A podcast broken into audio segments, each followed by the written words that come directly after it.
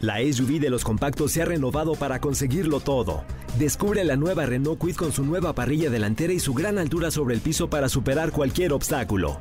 Cajuela de 290 litros y la nueva pantalla de 8 pulgadas con Smartphone Replication para disfrutar una gran experiencia. Con nuevos faros LED DRL para ver todos los detalles del camino. Logra grandes cosas con la SUV de los compactos. Visita tu distribuidor autorizado Renault o entra a Renault.com.mx. Estás escuchando Jordi en Exa, el podcast. Señores, seguimos aquí en Jordi en Exa. Espero que estén muy, muy, muy bien. Seguimos y hoy es Pelis para la banda. Mi querido Huguito Corona, ¿cómo estás? Amigos, ¿cómo están? ¿Cómo les va? ¿Cómo va todo? Bien, amigo, todo muy bien. Muchas, muchas gracias. Todo perfecto. Ya estamos listos para los estrenos. Que Manolo dice que ya está empezando a hacer ni más ni menos. A ver, perdón, Top Gun, pero la original, ¿verdad? O sea, empecé a ver Top Gun eh, para dar un- una refrescada porque sí hace muchos años. De hecho, eh, en el momento que la empecé a ver, que dije, qué guapa esta mujer, la actriz, mi mujer me enseñó una foto de ella actualmente. Y pues no. ¿Y? ¿Viste la foto de la comparación? Ya vi la foto de la comparación de cómo está Tom Cruise con referencia a cómo estaba en la Top Gun original sí, y sí, cómo sí. está la galana. Sí, digo, la verdad Sí es se que dejó eh, o sea, por, por primera vez en la historia nos, nos hacen justicia a los hombres, porque normalmente es al revés, ¿no? Como que las mujeres se cuidan más y los hombres nos dejamos más al cate. Este, y en este caso sí, la chava pues ya, ya se ve más, mucho más grande y más castoreadona. Y mi Tom Cruise, este, digo, ahorita dije Tom Cruise. No, y, mi, y no, no. Nieves ya. No, no, no es No, no, Tom no. Cruise. No, es no, no. Mi Tom Cruise. Ah, también, o sea, ¿le eres infiel a, a, ¿A Brad Pitt? a Brad Pitt? No, no es infidelidad. O sea, los dos los amo y los adoro. No puedo ser, no puedo ser infiel con ninguno de los ¿Con dos. cuál te casarías y con cuál nada más harías el amor? ¿Con cuál nada más te gustaría que te haga el amor? No, Brad Pitt, todo. Con Brad Pitt, todo. Con ¿Ustedes? Brad Pitt todo. Ok. ¿Serías pasivo? No tengo ni idea. Muy bien. muy Oye, ¿y, bien. co- y con el hijo de Brad Pitt? ¿Con Brad Pittito? ¿te gustaría da- darte ahí unos llegues? Y si empezamos con la, con la sección. Ah, pensé que con Brad Pitt. No, oigan, antes de arrancar la sección, tenemos, tengo regalos. Entonces, de una ver. vez para que la gente, para que la gente esté pendiente y que, pues, evidentemente asociados, ¿no? Por supuesto. Claro, para los asociados del programa, los que tengan número de asociado, con mucho gusto. A ver, los que ¿cuáles, no. serían, ¿cuáles serían los regalos? Y los que no, los que no que se vayan metiendo, porque tenemos cortesía de Cinepolis Click. Se estrenó ya The Batman, la película de Robert Pattinson, y también Animales Fantásticos, la, la, la, la- la nueva parte en esta plataforma. Y nos mandaron regalos. The Batman es una máscara réplica tal cual de la máscara de Batman que usó Robert Pattinson. ¡Wow!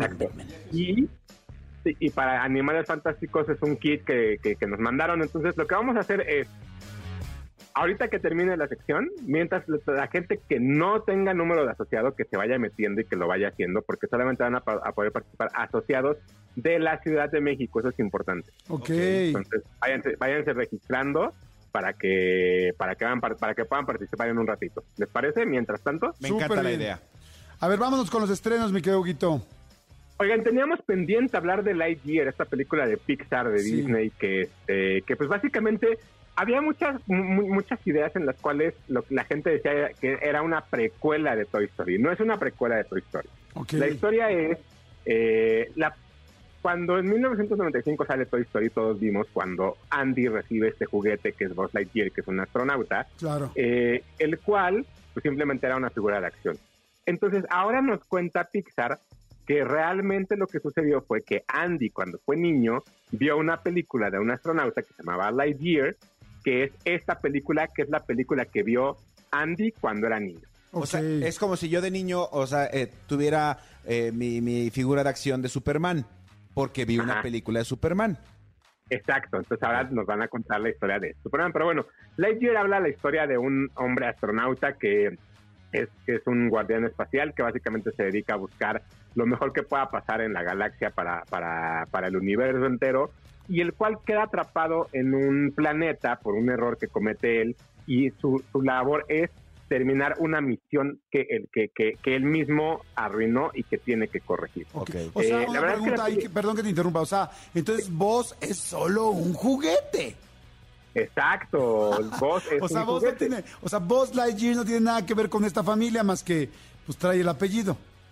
Exacto. Entonces es aquí más bien es como, como el juguete. Entonces, La verdad es que la película es una película entretenida, sí es una película de acción que si un niño viera, pues evidentemente se emocionaría y que querría esa, esa figura de acción de la cual ya sabemos un poco más en, después en Toy Story. La película tiene momentos muy interesantes, tiene momentos muy divertidos. Vemos de dónde sacan muchas de las frases después que usa Buzz Lightyear como, como juguete y le da un contexto mucho más grande a quién es este personaje. La realidad es que es una película entretenida, tiene, tiene, tiene momentos muy divertidos y creo que, creo que es como de las películas no tan buenas de, de, Pixar, pero que queda... Oye, Hugo, una pregunta. Eh, ¿Tú crees que si esta película era para salir en cines o era para que se quedara en plataformas en Disney Plus? Fíjate que creo que, por ejemplo, Red sí tuvo que haber salido en cines. Me parece que es una película bien interesante que tendríamos que haber visto. Mucha gente se está quejando que muy probablemente esta película, al no ser como tan espectacular, hubiera sido bueno que estrenara en plataforma, pero sí tiene muchas secuencias de acción que son divertidas ver en el cine, pero sobre todo creo que es esa parte en la cual, pues, qué es bueno y qué es malo también dependiendo para la gente, ¿no? Entonces creo que el, el hecho de que esté en cines funciona bien ahora. Está Top Gun, está Doctor Strange, está Jurassic World, está Buzz Lightyear. O sea, son cuatro películas de, de, de verano que están ocupando, que estaban ocupando hasta el día de hoy toda la cartelera. Es verdad. Toda la cartelera está repartida en cuatro películas. A mí eso es lo que me parece realmente desastroso. Sí, no, no, había como mucho más opciones. De hecho, por ahí creo que vi un tweet, no sé si fue tuyo, creo que sí, donde alguien tomó una foto a la cartelera de, de una de estas cadenas de cines y literal en todas las salas únicamente estaban estas cuatro. Entonces sí es como complicado porque no hay opciones. Sí, son muy pocas opciones. Y más, sobre todo si uno es infantil. Ajá, exacto, pero bueno, creo que Lightyear la verdad es que es, es una película que vale la pena ver, verla, es muy interesante, tres coronas y media. Semejante relajo que se armó con lo del beso, ¿no? Sí, con el rollo del beso, que todavía hay que, inclusive hay mucha gente que, porque lo que tengo entendido después de tus tres coronas y media, amigo, que me parecen bien calificadas, o sea, digo, me parece una buena calificación, no la he visto, pero a lo que voy es de que eh, también leí que, que había decepcionado porque querían recibir más dinero en el primer, en el primer fin de semana entre Canadá y Estados Unidos y que no les fue bien, ¿no? Sí, creo que es complicado que les vaya bien con una película que normalmente está enfocada a un personaje que más bien atañe a la, nostalgia de nosotros los adultos que, en algún momento vimos Toy Story que para los niños. Creo que más bien va a haber una nueva generación que vea Lightyear y que se emocione y vaya a ver Toy Story. Creo que va a ser el efecto contrario ahora. Pero, pues sí. pero sí, creo que, creo que la, polémica, la otra polémica, la verdad es que me parece hasta ridícula de pronto. Me parece que de pronto la gente que quiere o cree que una película animada es un género y no es así no, quiere decir que una película animada sea para niños. Y la otra es, si ustedes están esperando que Disney eduque a sus hijos, pues mejor no tengan hijos. Claro, sí, completamente de acuerdo. Oye, muy bien, a ver, entonces tenemos esta Lightyear, ¿tenemos algo más? Sí, tenemos eh, una película que ya desde hace algunas semanas eh, había mucha gente que quería hablar de ella, porque hubo un preestreno, es una película que se llama Todo en todas partes al mismo tiempo. Es una película sumamente interesante producida por los hermanos Russo, quienes dirigieron las últimas de, Avengers. Y es una película en la cual eh, tenemos a una, a una eh, inmigrante china viviendo en Estados Unidos que lo único que está buscando es salvar eh, su negocio. Ella tiene una lavandería y llega a una oficina de los impuestos. Y ahí descubre que existen otros multiversos, los cuales están intentando destruir la realidad que existe en, en, ese, en esa parte. ¿Cuál es, la, ¿Cuál es el chiste? Que es ella misma en esos otros multiversos y cómo va buscando la manera en la cual tiene que buscar esa salida y encontrar la respuesta a la vida, que básicamente es todo lo que está en todos lados al mismo tiempo.